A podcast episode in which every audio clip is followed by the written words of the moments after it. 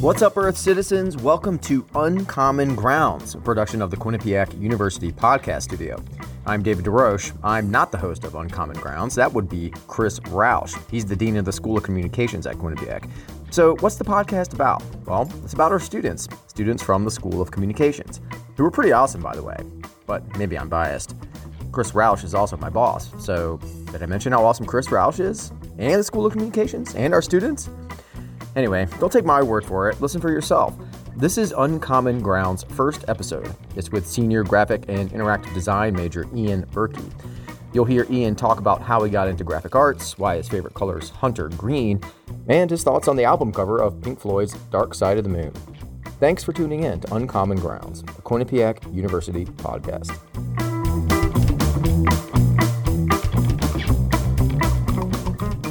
This is Chris Roush. I'm the Dean of the School of Communications at Quinnipiac University, and joining me is Ian Berkey. He is a senior in our graphic and interactive design program. Ian, thanks for joining us. Hey, hey, thanks for having me. How are you today? Good. How are you? Doing well, thank you.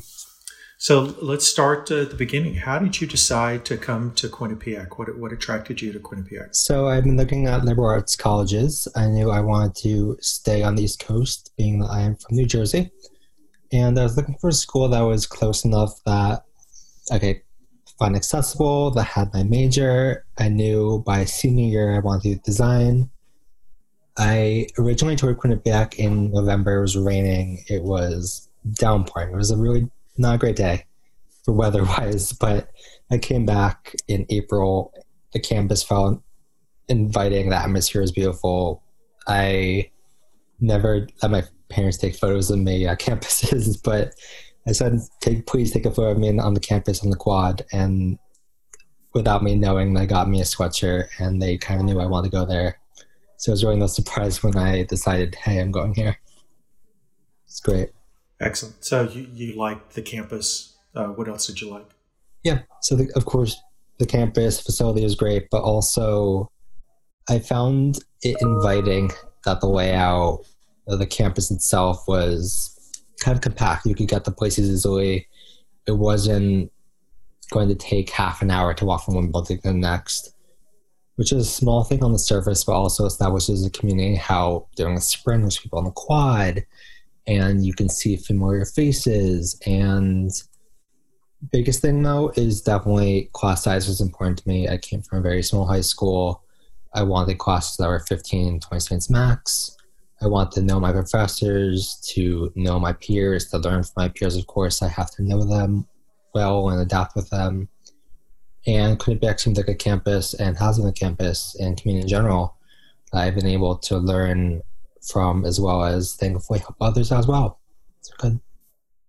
So, what why, what was your interest in design? Why did you want to major in design? Yeah, so originally during high school, I had wanted to do architecture.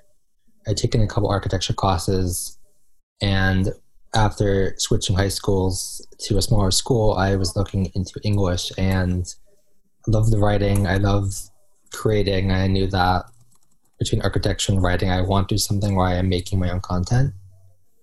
And after being in a way forced, but also acknowledging that I had to take a computer class, there was two months of Photoshop.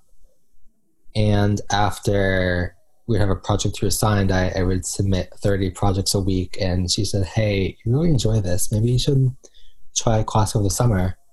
So, going to senior of high school, I did a course called the Digital Media Academy at NYU for a week. And it pretty much made it click that I could do art and that this was a career that I could do graphic design. And since then, coming to Quinnipiac, I only applied to schools for design. No design schools, but schools that had programs that were strong in communications and art and design. And since then, I branched out to motion. I did for a while for animation, and then eventually illustration. So, since you've been here, what what are some of the things that you've been involved in, either design wise or, or just uh, social wise on campus? So, I'll start with student organizations. I very actively try and scout out on campus opportunities within the design community. So I started off with student media. So montage, doing the art and literature journal. I joined the Chronicle, became a staff designer for that. I did WQAQ, I did art for them. And then recently, in the past couple years, I did all the playbills for the school theater this year, as well as run the graphic design club for the past two years. And aside from design, I have been in the Gender and Sexuality Alliance, GSA, as well as National Alliance of Mental Illness, NAMI. And socially, I, I mostly, most of the time, I'll stay within on campus in my room or in my suite and friend suites. I am always doing research on art design or other passions music and writing, especially. So I don't enjoy going off campus. I don't enjoy that social aspect. So a lot of what I did was always engaging myself and trying to stay stimulated through other imaginative options. And tell me a little bit about uh, the design classes. What, are, what have you been doing in those classes? So in senior year, I have been doing mobile design, which has us designing two applications, not developing them, but doing the interfaces, the screens, the prototyping of it. My first application I'm working on is Loudwire, which is a music publication site for rock and heavy metal. And then the second one is a mood tracker. And then we have senior portfolio, of course, the capstone, which has us doing personal branding. So everything from resume, business cards, cover letter. So your materials, as well as letterhead, envelopes, and of course your printed portfolio. So your 11 by 17 booklet that includes all of the projects you want to show for specific interviews and employers, as well as your website, which include that's the big one, it's definitely the big one, has all of your work from past four years as well as before. Mine focuses in mostly on art. So I have items from on campus, the opportunities I mentioned, as well as from internships with Sony Music, with Atlantic, with Adobe, and then a lot of personal illustration and other traditional artwork. So before we talk about uh, your portfolio, I want to ask you about your internships because I know when we talked in the past, you you've told me about your internships and they've seemed pretty cool. Um, why the music industry? Why why uh, what what's been the interest there? So I've done five internships. Three of them have been music each semester. So one sophomore year, one junior, one senior. I started with a small company called Pledge Music, and it was all all the opportunities in New York City. I knew I enjoyed music. I mean, I've always enjoyed music. I enjoyed art and design. At the time, I was doing graphic design. I hadn't started drawing at all yet. And with design, it's one of those industries that you can be in pharma, you can be in music, you can be in fashion, you can be in print, digital, film. There's applies to every industry. So I picked one that I was passionate about. And just from very basic things such as having music playing in the offices and a smaller setting, because the first company I worked at was 25 people to then going to a Sony Music where there was 25 people on one section of one part of floor for 10 floors. So it was definitely something that I just combined my two passions and very thankfully was able to try out graphic design and then motion design at Sony. And then Atlantic, I did some art, I did some design. We were just getting a whole range of, ex- of expertise from other individuals, learning from them, and of course, the internship, I am there to learn. I want to absorb everything. So, picking places that I know I want to learn more about and also be engaged in as someone who loves music and design was certainly critical for me, my fulfillment of what I do. So let's talk about your, your senior portfolio that you're you've been working on this semester. Um, what's what's kind of the the mood or the the plan or the strategy that you're trying to convey with this portfolio about who you are? So it was a lot of work to first and foremost gather pieces for the past four years of design, four years doing design, five years doing design. I had between a thousand and two thousand pieces between sketches, full pieces. So I started by doing a system called red, yellow, green. So red light, no projects that don't include yellow things that are maybe I can tweak them and green ones that I know I at least want to have for the time being. So after I narrowed it down, got pieces I thought best conveyed not only work that I enjoy, but also work that's applicable to what I would want to be doing is very important. I went forward into customizing. So I started with some pretty straightforward branding things such as the logo and the layout, the colors. I used my favorite color, which is a hunter green, and I used a typeface, a font that was inspired by Gothic architecture. I am very into Wicca and Gothic culture. So having something that represented my visual identity is also something that I feel like is notable to the rest of my branding. And I've been incorporating pieces that kind of tie back into that. I am currently working on the actual layout portion. So making sure that everything I have includes full fledged process, includes any information that be relevant. And then of course I still want to show work that is relevant to two spectrums because I'm I am trying to notify employers of work, also clientele and my my base of people that I work with that I am doing artwork and illustrations. There's definitely been multifaceted in that aspect because I want to have options open also so that I can be versatile. So, that and to answer the last part of your question about the theme, the driving force of most of my artwork is based on dreamscapes. So things are experienced between a state of waking and sleeping. That's always been something between that and themes of mental illness, themes of empowerment, themes of just freeing your mind has been important to me. And I try my best to convey that through the work. So I have to ask, why hunter green? Why why is that your color? Yeah, interesting question when people ask that. So as a kid, I I like green. I mean, I thought it was pretty, but specifically hunter green because I'm a twin and my sister's middle name is Hunter. So as, as like as a young kid in elementary school, I thought it was cool. Hey, Hunter, like my sister. And from there, where does your sister go to school? She goes to Wisconsin Madison for HR. Okay. My wife is a twin. Very nice. yeah, yeah, we're we're very close, and having a color that kind of kind of felt like I always had the part for in in that. Also, now I simply love the color. I think it's a pretty color. It represents the earth. It represents natural beauty, and it's always connected with me. I feel like when people see a color they like, they just know instantly. It's a chemical thing. It's it's it's good though. I, I enjoy the color. So you're getting ready to graduate. Yes. Obviously, uh, the whole pandemic thing has thrown everybody for a loop. Uh, what uh, what what are you looking for uh, post graduation? What, what would you like to do? Kind of first job out of school that you that you hope your portfolio can can help you land. So I am focusing on companies in New York City because I will be moving with my dad to Brooklyn. So the commute is a bit easier than before when I've been going from hour commute to Penn Station and walking 20 blocks to an internship.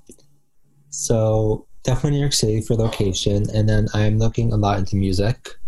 I'm looking at publishing houses, anything where I can create identity for something like an album cover, a band, a book, something that has visual written auditory narrative, which those are definitely the big ones.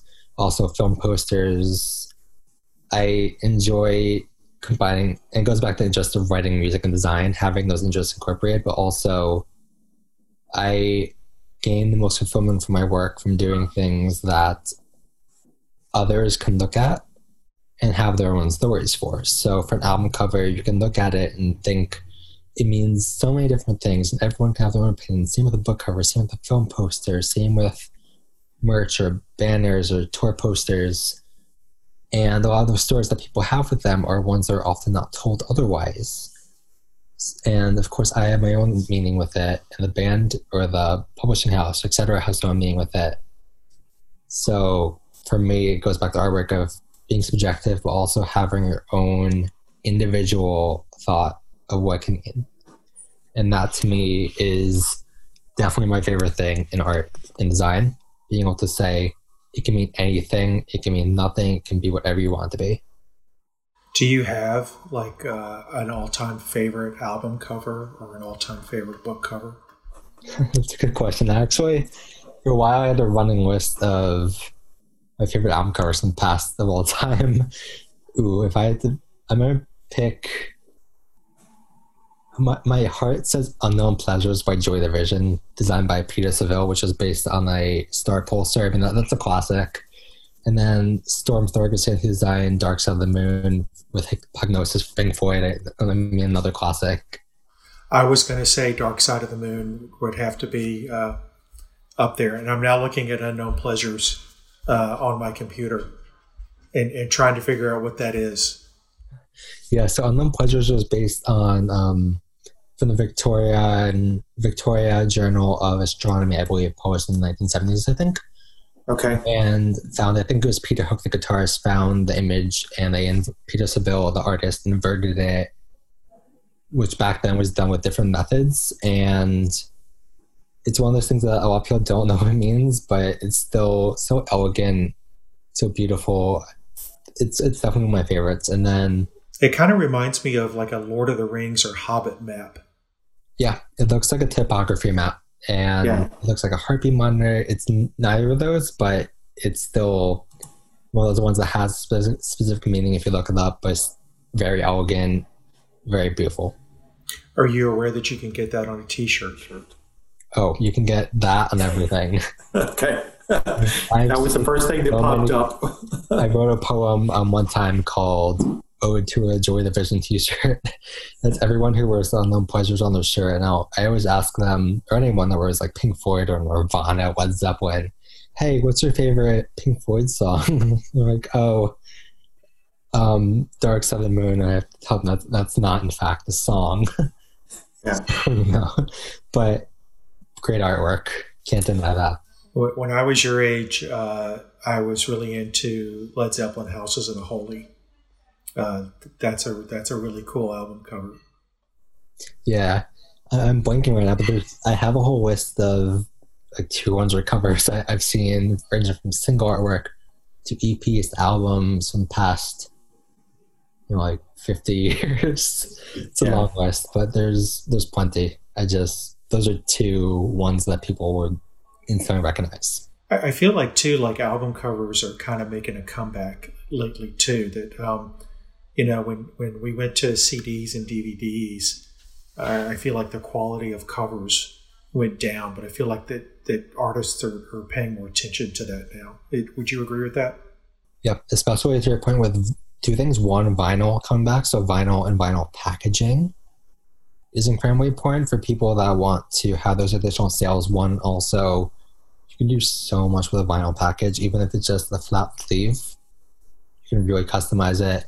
And then I really enjoy when the single artwork artist release before an album connects to the actual artwork, and then on Spotify they release a single, and it's kind of a lead in to even digital what the album art looks like. And then the music videos incorporate into it, sometimes songs incorporate into it. They'll have a deluxe version of the album too on Spotify, and that connects into it. So, really, album art is 100% still alive. It's something that I have seen debates on, but realistically, you, you cannot have, even digital, you, you can't post on Spotify an album and have the cover. It is the iconography displayed before a story It is the narrative of what to expect before entering an experience. I've noticed lately you've been posting a lot of your art on Facebook. How, how do you, how do you pick that art to, to post? What's the decision making process there? Yeah, so I usually post things as I go. I have been, of course, very busy with portfolio and classes and everything else in the past month or two. But very frequently, I will sketch every day. I'll do something every day. I don't hesitate in sharing things. I definitely don't for the past while. Sometimes I'll take things down. It's not really in order of things I love. I'm not trying to show, oh, I love this and I expect everyone to love it. I just I post things that I make and I like them enough to show. And if someone resonates with them, that's great. If they don't, that's great too. I enjoy constructive criticism at all times. But to me, even if it's not one I am entirely fond of, want these for portfolio, et cetera, et cetera, just sharing work is something that is cathartic to me to connect with other people. All right, Ian, I think we're out of time. Is there anything that uh, I should have asked you that I didn't that you wanted to talk about? I think that'll be it, but thank, thank you so much. I appreciate you taking time to do this with me. Yeah, no, it's been very cool. I appreciate it. Thank you.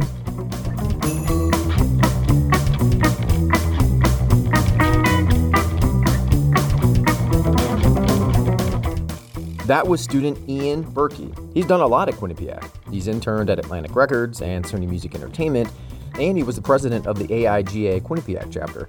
We're really excited to see what he does next. Uncommon Grounds is a podcast hosted by Chris Roush, Dean of the School of Communications at Quinnipiac University. The show is produced by me, David DeRoche, and I also wrote and recorded the music. To learn more about our podcasts, visit qu.edu slash podcast. You can subscribe to all our podcasts on Apple Podcasts, Spotify, and other apps. Definitely check us out on Instagram and Twitter at QU Podcasts. And do you have a story to share? Do you have something you want us to talk about? You can find us on social media, or you can shoot us an email at qupodcasts at qu.edu.